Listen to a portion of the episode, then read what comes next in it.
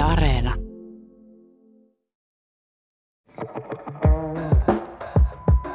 Kupla. Kupla.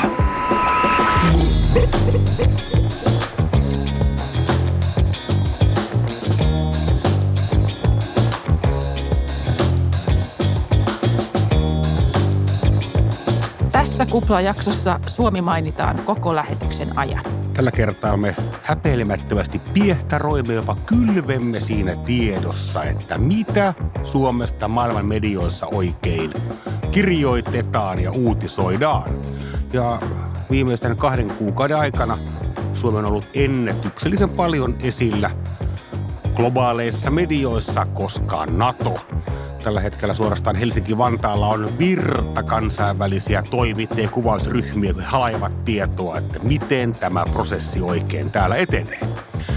Meillä on täällä kaksi hienoa vierasta, joiden ammattina on kaupata artikkeleja Suomesta ulkomaille. Vieraanamme ovat Filip Teir ja Anu Partanen Ja me olemme Vappu Kaarnoja. ja Jani Halme. Tervetuloa suureen Suomi-jaksoon.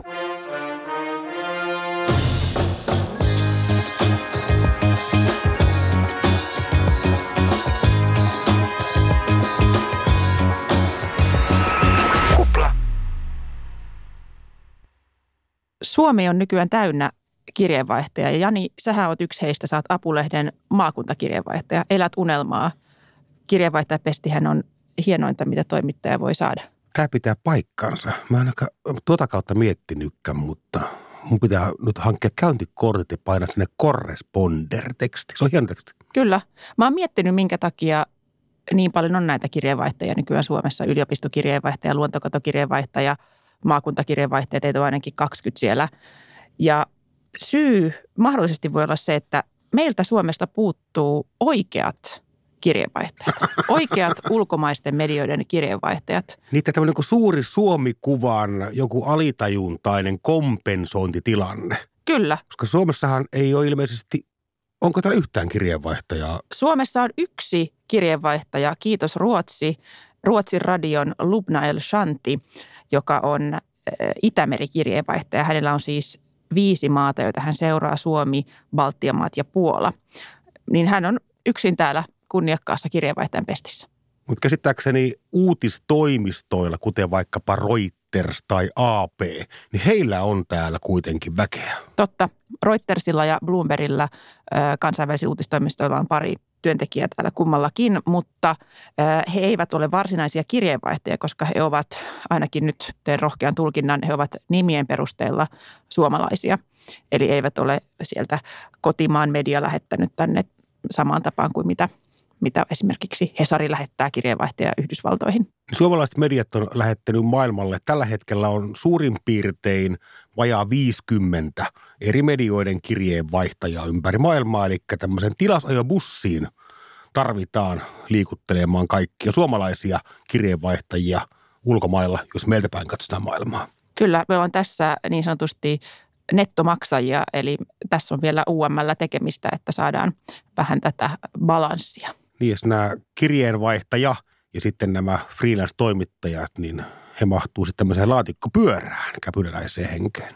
Joo, ja tämähän on tota, hyvä ero tehdä, että esimerkiksi UM listaa toimittajia Suomessa, ihmisiä, jotka työskentelee ulkomaisille medioille. Heitähän on siis pitkä lista. Siellä on japanilaisia ja kiinalaisia, mutta just heidän kohdallaan ei voida ehkä puhua semmoisesta varsinaisesta kirjeenvaihtajuudesta, vaan he on usein ihmisiä, jotka syystä tai toisesta ovat asettuneet tänne asumaan ja sitten elättävät itseään tekemällä freelancerina juttuja. Ja tämmöisiä tietenkin vastaavia suomalaisia on myös maailmalla, että asutaan jossain ja sieltä tarjotaan sitten juttuja kotisuomeen. Varsinkin Hesarihan on pontevan ylpeä heidän kirjeenvaihtajistaan. He on mielellään tekevät koontijuttuja, missä he pääsevät kertomaan arjestaan siellä ja ehkä tietysti loogista, koska Hesari on kuitenkin ensimmäinen media Suomessa, joka lähetti kirjeenvaihtaja maailmalle. Kyllä, vuonna 1933 Yrjö Niiniluoto lähti Hesarilta Lontooseen. Tämähän on vähän semmoinen kiusallinen asia tämä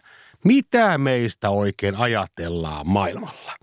Ja tähän näkyy myös niin, että tätä toimituksia joudutaan kiertämään semmoisen pienen ironia viitan kautta. Kätkeydytään vaikka vinjetteihin, eli tämmöisen toistuvien palstojen logoelementin Suomi mainittu Totta. taakse.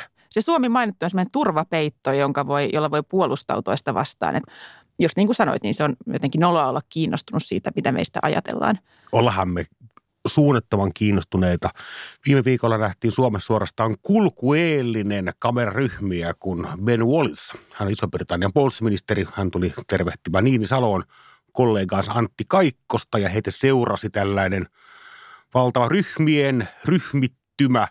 Toimittajia ei varmaan ole nähty vastaavanlaista – tunkua tänne sitten Trumpin ja Putinin vierailun. Ehkä siellä oli vähän pikkusen kuin niin sanossa, mutta valtava kiinnostus Suomea kohtaan tällä hetkellä on ja NATOhan tässäkin uutistulvassa on se perimmäinen syy. Meillä on kaksi tahoa, jotka seuraa näitä kansainvälisiä mediaosumia. He ovat ulkoministeriö ja Business Finland ja UM kerää nämä lähetystöjen kautta mediaseurannalla ja – Business Finland taas pyrkii edistämään ulkomaan kauppaa ja matkailua ja he ovat proaktiivisia. He pyrkii tarjoamaan aktiivisesti sitten eri välineille, että nyt kirjoittakaa Lapista tai tekstiili, teollisuuden hienosta menestyksestä tai vastaavaa. Vaikka kuten sanottu, meillä on täällä vain yksi oikea kirjeenvaihtaja, niin siitä huolimatta Suomi on aika mukavasti näkynyt vuoden aikana kansainvälisessä mediassa, etenkin koulutus kiinnostaa? Tämä on klassinen markkinoinnin hetki, eli me uskotaan täällä jotenkin, että eikö nyt voisi puhua muustakin asioista, mutta on hyvähän muistaa, että kun oma väki alkaa kyllästyä, niin suuri yleisö alkaa hiljalleen osoittaa pientä kiinnostumisen merkkiä tästä asiasta. Että kyllä meidän maabrändiyksikön kannattaa tästä koulutusta ja tasa-arvoa paukutella tuolla vielä monia monia vuosia. Viime vuoden Suomen ylivoimainen mediaosuva potpuri tuli, kun pelattiin jalkapalloa Tanskaa vastaan EM-kilpailussa ja siellähän tämä Tanskan tähtipelaajan Christian Erikssonin sydänpysähdys oli sitten niin iso uutinen, että Suomi mainittiin myös siinä oikein runsaasti, mutta oikeastaan ehkä eniten omia osumia Suomessa viime vuonna helmikuussa, kun Suomi valittiin neljättä kertaa maailman onnellisemmaksi maaksi. Totta, etenkin Japanissa ollaan erittäin kiinnostuneita tästä Suomen toistuvasta menestyksestä onnellisuusmittauksissa, minkä lisäksi Japanissa kiinnosti naisten johtama hallitus, viisikko. Viisikko sai kieltämättä tosi hyvin mediaosumia Suomessa ja vaikka Sanna Marin on Saksassa ollut oikeastaan läpi vuoden ollut esillä ja liiki kaikkialla maailmassa meni läpi Sanna Marinin baarikeikka paikka. Ja UM-raportin mukaan niin usein sitä myös ryyditettiin hämmästelyllä, että mistä ihmeestä te oikein puhutte. Että mitäs kummaa tuossa on, että rikotaan säädöksiä valtion osalta. Ja myös aamiaiskohu tuntui kääntyvän suosioksi Suomelle. Eli sitä kummasteltiin, että no totisesti olette kyllä vähän maa korruptoitunut, jos ei pääministeri saa syödä aamiaisia valtion piikki. Kuten sanoit, niin lähes joka maassa tähän baarikeikkaan tartuttiin, mutta se ehkä se jotenkin se oman maan ilmapiiri heijastui siinä, että Singaporessa oltiin sitten taas pöyristyneitä siitä, että miten voi olla, että, että tämmöisen baarikeikan lähdetään, koska siellä tietenkin oli niin älyttömän tiukat nämä rajoitukset. Niin Sanna Marin sai läpi vuoden huomiota maailman medioissa, mutta lopulta, kaikki oli suhteellista, niin ehkä se oli mediaosumina kuitenkin ehkä rahtusen pienempää kuin jotenkin Suomen – omasta uutisoinnista koskien Sanamarin uutisointia olisi voinut päätellä. Että hän sai 19 000 mediaosumaa UM-raportin mukaan maailman mediassa ympäri vuoden. Se on valtavasti, mutta hän edellään oli muun muassa Linus Turvals, ohjelmoija, ja vaikkapa Lukas Hradeski, maalivahti tietenkin näissä on aina vaikea, UM pitäisi nyt selkeästi, kun tämä aihe on niin kiinnostava, niin tuottaa vielä syvälle pureutuvampaa materiaalia tästä, koska ehkä voisin kuvitella, että näiden Sanna Marinin mediaosumien kohdalla on usein saattanut olla just vaikka kansijuttu Voguissa, joka keskittyy nimenomaan häneen ja siihen, kuinka, kuinka täydellinen hän on, kun sitten taas Linuxin perustajan kohdalla hänet ehkä on vain mainittu semmoisena faktana jossain artikkelissa, joka käsittelee muitakin asioita. Pitää paikkansa, että vaikkapa Valtteri Bottas mainittiin 20 kertaa todennäköisemmin ja useammin kuin Sanna Marin, mutta mä usko, että se on välttämättä ihan ollut yhtä samanlaista. Tai Matilda Castreen, joka hänkin sai melkein yhtä paljon mediaosumia kuin Sanna? Marin, golfaaja. Eli kyllä, Suomi edelleen juostaan ja pallotella maailman kartalle. Mutta ihastuttavin oli mun mielestä ö, ehkä Tsekki, koska Tsekki on kirjoittanut erityisen paljon suomalaisesta jätteen käsittelyjärjestelmästä. Tämä on tämmöinen oodi suomalaiselle kunnallistekniikalle.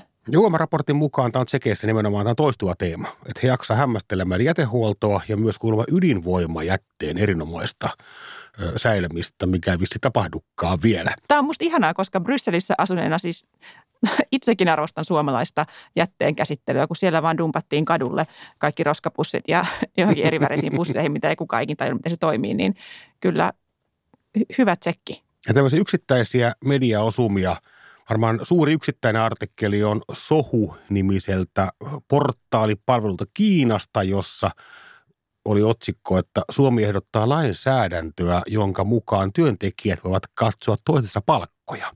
Tämä oli Kiinassa iso uutinen. Kun lukee näitä artikkeleja Suomesta, niin mehän ollaan aika paratiisinäkökulmassa. Meitä kuvataan todella vauraana, tasa-arvoisella, ennen kaikkea onnellisena maana. Vaikka Iranissa kehuttiin tyttöjen asemaa ja Suomen kerrottiin olevan paras maa siirtolaisille ja paras maa tulla äidiksi. Kun taas vaikkapa sitten Hollannissa isossa artikkelissa Suomea kuvattiin maana, jossa vähätuloisimmillekin ja vammaisilla on oma auto, jonka voi parkkeerata sille varatulle paikalle ilman, että muut autoilijat vievät sen parkkipaikan. UMN mukaan tärkeimpiä Suomea koskevia mediaosumia on tämän mainitsemasi kiinalaisen ö, palkka-avoimuus uutisen lisäksi Wall Street Journalin juttu siitä, kuinka DoorDash ostaa Voltin. 24 miljoonaa silmäparia UMN mukaan sai tämä Suomea koskeva artikkeli. Kiehtovia on tämmöiset meille aika tuntemattomat toimittajat tai taiteilijat, jotka on jossakin toisessa maassa ehkä sen ajan tunnetuimpia suomalaisia. Vaikkapa ehkä Norjan tunnetuin suomalainen tällä hetkellä on Sanna Sarromaa. Kuka on Sanna Sarroma? Ö, Hän kirjoittaa kolumneja VG-lehteen, eli Norjan ykkösavisiin, ja hän kommentoi erityisesti norjalaista koulua ja koulujärjestelmä vertaa sitä jutuissaan usein suomalaiseen koulujärjestelmään. Ja Sarromaan tyyli on hyvin kärjistävä ja provosoi norjalaisia. Heti tarttuu näihin täkyihin, mutta osa tunnistaa myös, että ehkä tässä on tiettyä vinhaa perää. Eli Onko se niin kuin Jyrki Lehtola Norja-versio? näin, näin, mitä ilmeisemmin on. Sanna Sarroman lisäksi tämmöinen ehkä yllättävä tunnettu suomalainen on Eeva Ollikainen. Hän on Islannin sinfoniaorkesterin pääkapelimestari, joka saa toistuvasti näkyvyyttä ja hyviä arvosteluita Islannin mediassa. Ja Suomessa Helsingin Sanomien aktiivisesti seuraava purjehti ja lentokapteeni Ari Huusela on turhaan moitittu. Le Figaro luonnehti häntä tällä hetkellä Ranskan tunnetuimmaksi suomalaiseksi. Koska niin usein... Ranskan ja Suomen tunnetuin suomalainen. Kyllä, hänen purjehduksestaan raportoitiin usein. Ari Vatanen, paikkasi on vaarassa. Ainakin no siitä on tullut eteenpäin, että kaikkien pitää aina kirjoittaa suopotkupallosta ja eukokannosta.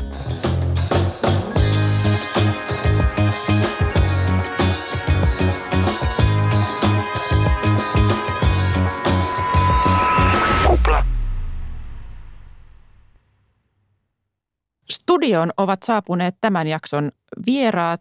Tervetuloa Anu Partanen ja Filip Teir. Kiitos. Kiitos.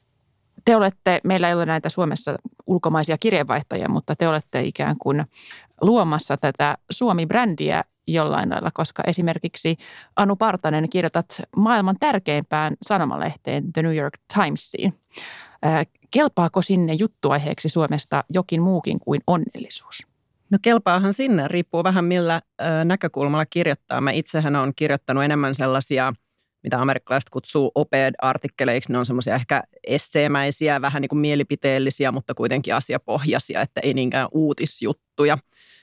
Ja itse olen huomannut, että se, mikä eniten, mitä eniten täytyy miettiä, kun sellaisia juttuja tarjoaa, että mikä on se keskustelu, mihin se laskeutuu siellä Yhdysvalloissa. Suomihan on pieni maa, e, ei näkemykset Suomesta sinänsä ketään kiinnosta, mutta jos se osuu johonkin kohtaan, mi- mistä siellä juuri puhutaan, niin sitten kiinnostaa todella paljon. Mikä tämmöinen juttu voisi olla, johon juttu laskeutuu?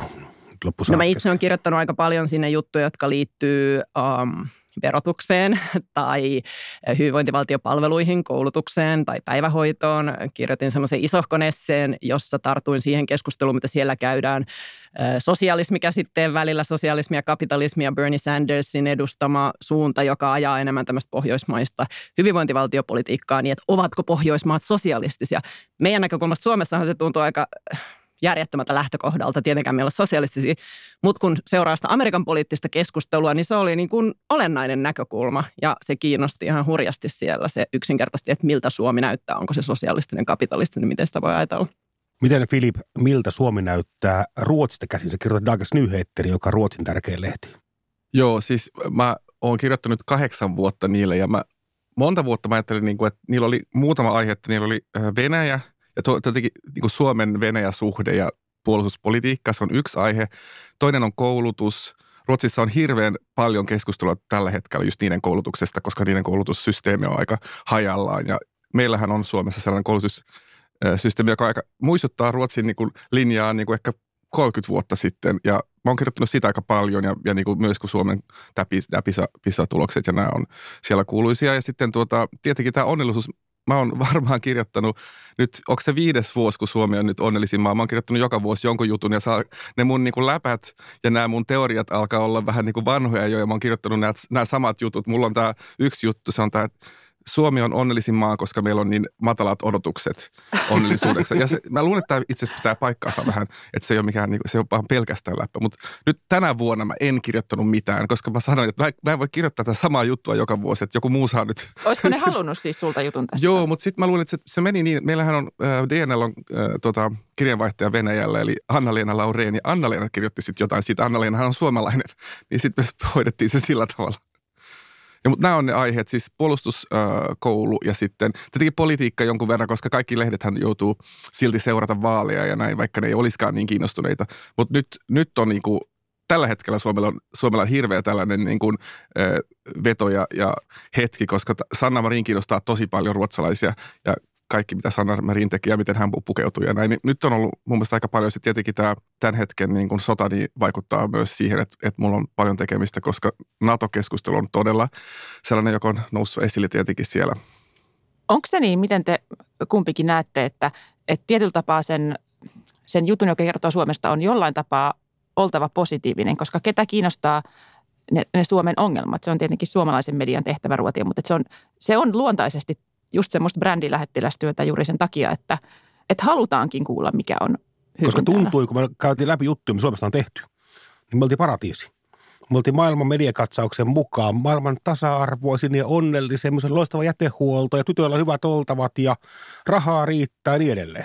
No se on hyvä kysymys. Mun mielestä se liittyy siihen, että Suomihan on maailman mittakaavassa paratiisi. Meistä Suomessa uskota, mutta sehän on. Jos katsoo maailman karttaa, että millaisissa oloissa ihmiset elää, millaisissa sodissa ne elää, millaista köyhyyttä on Yhdysvalloissakin, millaisia arjen ongelmia on, niin Pohjoismaat on siitä näkökulmasta paratiisi. Että jos menee Suomen ongelmista kertomaan, itse olen esimerkiksi miettinyt nyt meidän päiväkoti- ja varhaiskasvatuksen ongelmia. Ja mulla on lapsi päiväkodissa ja siellä on oikeasti ongelmia. Olen tyytymätön palveluun, jota tällä hetkellä saan siitä huolimatta, jos mä alkaisin amerikkalaisille kertomaan, että kyllä on meidän varhaiskasvatus sekaisin, aivan järkyttävää tilanne päiväkodeissa ja mä kuvailisin sitä päiväkotia, jossa mun lapseni tällä hetkellä on, niin amerikkalaiset että mistä sä puhut? Sä maksat siitä 280 vuod- kuussa, ne maksaa siis 2500 euroa kuussa jostain paljon huonommasta. Niin siitä näkökulmasta se ei mun mielestä ole hämmästyttävää, että ne monet jutut on positiivisia, koska suhteellisesti täällä asiat on aika hyvin. No toinen puoli on tietenkin se, että etenkin Yhdysvalloissa, mutta musta oikeastaan jokaisessa maassa just Suomi kiinnostaa suhteessa siihen, että mitä ihmiset haluaisivat ajaa omassa maassaan. Sitähän mm. käytetään esimerkkinä siitä, että se se, että me ollaan, että Suomi mainittu, yes, niin aina on hyvä muistaa, että eihän ihmiset ole itsestään kiinnostuneita Suomesta, vaan yleensä se on sellaista, niin että he niin poliittisesti poimii niitä näkökulmia, jotka tukevat heidän omaa ajatustaan siitä, mitä meilläkin pitäisi olla. Ja sen takia tietty paljon poimitaan positiivisesta. Negatiivisesti sanoisin, että esimerkiksi Ruotsi saa Yhdysvalloissa tosi paljon huomiota maahanmuuttaja niin mellakoista, koska siellä on paljon ihmisiä, jotka tarttuvat siihen ja käyttävät sitä omaan poliittiseen näkemyksensä, että katsokaa nyt, Ruotsistakin on tullut dystopia, koska sinne muuttaa niin paljon maahanmuuttajia. Meiltä Suomesta ei ole ehkä noussut tällaisia uutisia negatiivisia, joita niin muualla haluttaisiin käyttää oman poliittisen näkemyksen tukemiseen, mutta Ruotsi tässä mielessä näkyy negatiivisesti usein ja sitä nostetaan, koska se sitten toimii ikään kuin esimerkkinä tietyille yleisölle siitä, että tällainen maahanmuuttopolitiikka johtaa tällaiseen katastrofiin ja meillä esimerkiksi Yhdysvalloissa niin kuin sitten pitäisi rajoittaa maahanmuuttoa. Me täällä Suomessa harjoitellaan vaikka Ruotsista järvien nimiin asti sitä paikallista kulttuuria ja yhteiskuntaa. Me tiedetään, mikä on Vääneri, mikä on Vättern ja tiedetään Kustaa Vaasa niin edelleen. Miten, Filip, miten hyvin Suomi tunnetaan Ruotsissa? Öm, Mä sanoisin, että ehkä vähän paremmin nyt viime aikoina, liittyen tähän, mistä mä puhuin, että nyt on yhtäkkiä Suomi vähän kiinnostavaa taas politiikan suhteen ja myös tämän ö, puolustuspolitiikan suhteen, mutta kyllä mun on ollut, ollut sellaisia hetkiä, kun mä oon ollut aika turhautunut siihen, että mun, mun vaikka mun toimittaja siellä lehdessä sanoo, että muista sitten, että me suomalaiset, ei kun me ruotsalaiset eivät tiedä mitään Suomesta, eli vo, kerro kaikki aina alusta saakka, talvisota, kuka on teidän pääministeri, niin kuin tämän tyyppistä. Ja sitten mä sanon, mähän kirjoitin tuon viime viikolla faktaruudusta viimeksi viikko sitten, niin sitten joo, mutta sun pitää muistaa, että pitää aina ottaa kaikki ihan alusta saakka. Mutta tästä, tähän edellis, edelliseen kysymykseen mä haluaisin vaan sanoa, että siis tämä on tosi kiinnostava juttu. Mä oon miettinyt tätä paljon itsekin, että mä oon kirjoittanut aika positiivisesti Suomesta, koska siis se on mitä ihmiset siellä kiinnostaa. Eli sanotaan nyt vaikka koulutus sitähän halutaan lukea sillä tavalla, että miten Suomi on tehnyt sen asian paremmin, tai vaikka armeija. Että Ruotsissahan on nyt tämä ongelma, että niillä, jo, niin kuin niillä on tosi pieni armeija. Ja Suomessa on taas, tämä on hoidettu hyvin Suomessa jo 60 vuotta. Miksi, mä voin siterata siis Dagens Nyheterin Dagens Nyheter ylipäätään on aika sellainen niin Suomi-positiivinen lehti, koska Ihana. niillä on ollut esimerkiksi pääkirjoituksessa, mä muistan tämän lauseen, jos epäröit, tee niin kuin Suomi. Suomessa toimii tällä hetkellä yksi kirjeenvaihtaja – ulkomaista medioista. Nokian kultakautena oli toista kymmentä kirjeenvaihtajaa. Jopa oli isoilla talouslehdillä omia Nokia-toimittajiaan. Niin meillä on kuitenkin edelleen meidän minäkuvassa on semmoista high-tech toiveikkuutta. Vähintään me ollaan hyviä tekemään kännykkäpelejä. Mutta katsotaan raportteja maailmalta, niin joo, että Voltin kauppa meni läpi Wall Street Journalissa, mutta muuten aika vähän startup-pöhinää uutisoidaan Suomesta ulkomailla. Mikä on teidän tuntuma? No musta tuntuu, että ainakin Yhdysvalloissa ihmiset ei oikeastaan tiedä, mistä yritykset ylipäänsä tulee, eikä se niin hirveästi niistä kiinnostakaan. Että yritykset on ehkä jotenkin maattomia siinä mielessä, että Mä luulen, että amerikkalaiset tietää, että Ikea tulee Ruotsista, koska Ikea sielläkin on niin, kuin niin vahvasti niin kuin ruotsalaiset lihapullat tyyppistä brändin rakennusta tehnyt. Mutta en mä usko, että H&Mstä esimerkiksi amerikkalaiset tietää edes välttämättä, että se on ruotsalainen. Jotkut tietää, mutta ei kaikki. Että ehkä mä oon itse ajatellut, ja silloin kun itsekin kun kirjoitin mun kirjaa, jonka mä kirjoitin amerikkalaisille englanniksi ja puhuin siinä Pohjoismaiden ja Yhdysvaltojen eroista, niin toin aika paljon esiin erilaisia menestyneitä – Pohjoismaista tulleita yrityksiä, koska amerikkalaisessa keskustelussa usein myös tulee se kysymys, että okei, no teillä on siellä niin kuin julkinen terveydenhuolto ja on ö, hyvät päiväkodit ja näin, mutta eihän teillä sitten ole ollenkaan menestyneitä yrityksiä, koska te verotatte ne kuoliaaksi.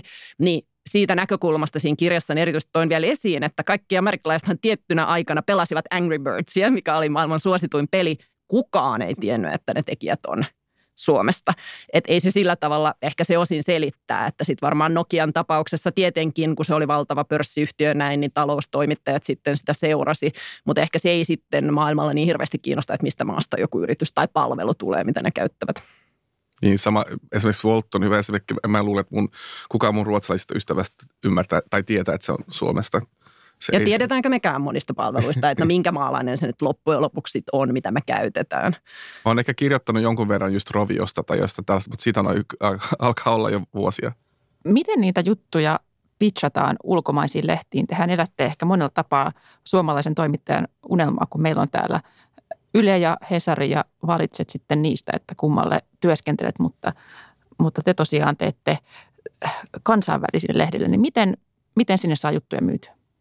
No mun tilanne ehkä, e, mä en koko ajan kirjoita. Silloin kun mä asuin Yhdysvalloissa kymmenen vuotta ja sen ajan mä olin koko ajan freelancer ja, ja tein kirjaan ja kirjoitin amerikkalaisiin lehtiin ja, ja ajoittain kirjoitin myös Suomeen.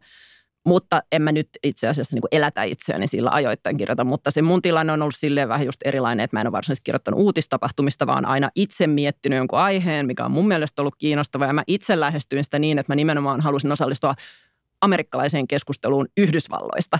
Mä en koskaan kokenut olevani kirjoittaja, joka vaan kirjoittaa jotain, että mikä on nyt Suomen NATO-kanta, ellei mä kehystä sitä niin, että miten se liittyy Yhdysvaltojen keskusteluun Natosta tai jostain muusta.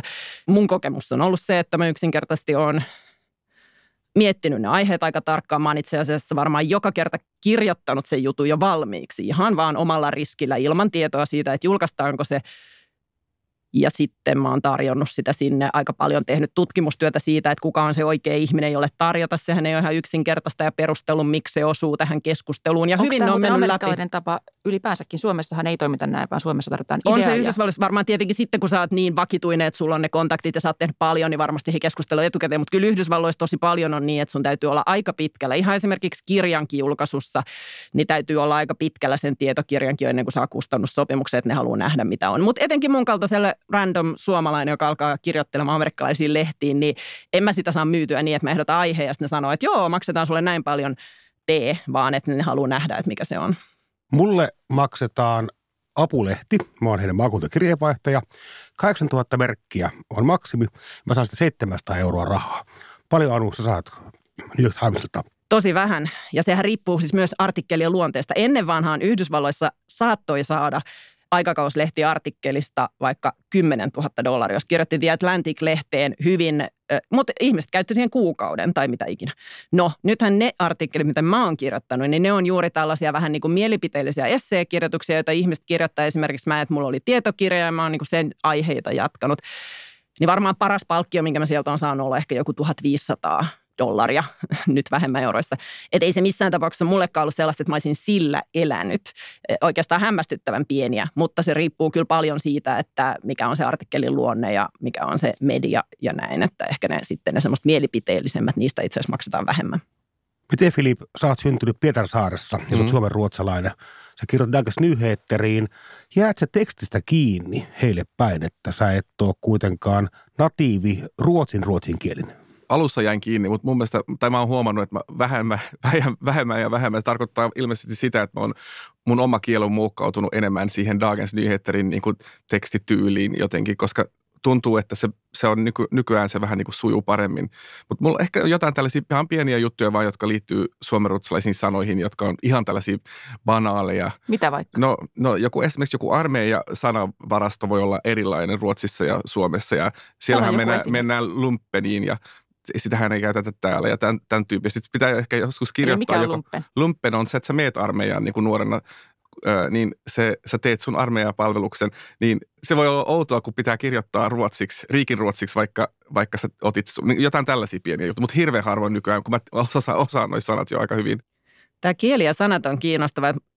Mun nähdäkseni sekin riippuu paljon siitä, että mitä kirjoittaa. Et jos kirjoittaa semmoisia ihan niin perusuutisjutun, niin sehän voi olla hyvin perus esimerkiksi englantia. Et en, mä, en mä halua mystifioida sitä. Ihan hyvin voi kirjoittaa sellaisia, tarjota sitä ja se voi mennä ihan hyvin läpi sellaisenaan. Mutta sitten ehkä mä ajattelen itse, että monet niistä sellaisista enemmän niin kuin äh, vähän esseetyyppisistä vaatii jo vähän pidemmälle vietyä kieltä ja sitten toisaalta ne vaatii paljon sitä etenkin Yhdysvalloissa, kun se amerikkalainen todellisuus ja yhteiskunta on niin erilainen kuin meillä, että monet sanat on hirveän latautuneita. Että kun ihminen kuulee sen sanan, hyvinvointivaltio, niin se kuva, mikä hänen mielensä tulee, on aivan eri kuin meidän. Ja mun kirjassa mä itse asiassa toin tätä myös esiin, koska amerikkalainen termi hyvinvointivaltiolle on welfare state. Ja Yhdysvalloissa toimeentulotuen saaminen on to be on welfare. Eli kun ihminen, amerikkalainen kuulee welfare state, niin usein se ajattelee, että se on siis se, missä syydetään rahaa köyhille, jotka eivät pysty työllistämään itseään. Se on negatiivinen näkökulma. Meillä taas hyvinvointivaltio, se sana itsessäänhän on, ja se on niin kuin, mä käänsin sen kirjassa, niin mä kirjoitin tämän auki ja sanoin, että meillähän se on niin kuin well-being state. Että se on joku, joka tuottaa hyvinvointia, eikä se viittaa meidän mielessä suoraan toimeentulotukeen. Niin itse koin, että oli tosi tärkeää, että mä ikään kuin aloin jotenkin ole vähän sisällä siinä amerikkalaisessa keskustelussa, että mä pystyn välittämään oikein sen, mitä mä haluan sanoa, koska mun pitää ymmärtää, että mitä sen niin kuin kuulijan päässä tai lukijan päässä liikkuu, kun se lukee sen. Muutenhan se voi mennä jotenkin ihan metsään. Se ajattelee jotain ihan muuta kuin mitä mä kuvittelen hänelle kertovani. Suomi-kuvaa, kun miettii ja katselee noita mediaosumia, niin joulupukki saa edelleen hämmästyttävän paljon huomiota. Nimenomaan suomalainen joulupukki maailman medioissa. Miten Filip, saat se jutun läpi DNään, että Mm. joulupukki on Suomesta? Mä en ole itse asiassa kirjoittanut onneksi ikinä mistään, mitään joulupukista. Mä en ole käynyt Rovaniemellä. Se on, se on ehkä sellainen asia, että mä en menisi siihen. Mutta, Tietääkö sen, että... Mutta on... mä kirjoitin pari vuotta sitten, mä kirjoitin suomalaisista joululauluista, koska ne, mä vaan niin kuin yhtäkkiä huomasin, että suomalaiset joululaulut on todella masentavia. Ja Ruotsissa ne on sellaisia niin kuin, niin kuin dur, dyrbiisit. Mä rupesin vaan, niin kuin, että miksi, miksi tätä, mistä tämä johtuu, koska me ollaan silti aika lähellä ja meillä on niin kuin, periaatteessa sama kulttuuri. Ja siitä mä kirjoitin. Ja mä voisin kuvitella, että jos mä kirjoittaisin joulupukista, että hän on Suomesta, varmaan, varmaan siellä sitten oltaisiin eri mieltä. Niin mä en ole mennyt tähän keskusteluun. Se tuntuu, että, se, että on muuta, muuta, mistä voi kirjoittaa. Kuka on tunnetuin suomalainen Ruotsissa? Tunnetuin suomalainen tällä hetkellä varmaan Sanna Marin. Eilen mä kuuntelin Steel IP, joka on ruotsalainen, siis Ruotsin radion ohjelma, joka äh, käsittelee muotia. Mä luulen, että siinä on joku tällainen, että på djupet med det ytliga, eli syvällä tavalla keskustellaan pinnallisista asioista. Niin niillä oli kokoinen jakso, joka, joka niin kuin nahkatakista. Sitten oli Sanna Marin siinä esimerkkinä. Se oli, vaan, siinä oli, se oli hauskaa vaan, koska niin oli, niin oli tuota Ylen entinen Pohjoismaan kirjeenvaihtaja siellä haastattelu, haastattelussa. Ja sitten ne oli myös puhunut Dregen, mä voin kertoa, että siis Dregen, joka on se Helicoptersin kitaristi, niin se sanoi, kun se on niin kuin iso nahkatakkifani, niin se sanoi vaan, että joo joo, Sanna Marinhan käyttää nahka, nahkatakkia. Kyllähän mä sen tiedän, koska mä oon soittanut siellä Suomessa niin monta kertaa, hän käy keikoilla. Että Sanna Marin ei ole mikään sellainen feikki nahkatakki-ihminen, se on ihan aito. Kunnianpalautus. Kiitos vierailusta Kupassa. Kiitos. Kiitos. Kupla. Tämän viikon median räpylä-palkinto menee luonnollisesti suomalaisille brändilähettiläille ja uutiskynnyksen ylittäjille ja somepöhinän aiheuttajille. Kyllä vain. Räpylä menee miehellemme maailmalla, Tuomas Kataiselle, joka räjäytti sähköauto Teslansa joulukuussa. Eli Kataisen päätös räjäyttää sähköauto protestina mittaville huoltokustannuksille oli koko Suomen toiseksi suurin mediaosumasarja viime vuonna. Ja muun muassa Meksikossa tämä oli useita viikkoja esillä päämedioissa. Se on kyllä hienoa, että voi olla uutinen samasta asiasta monena viikkona peräkkäin.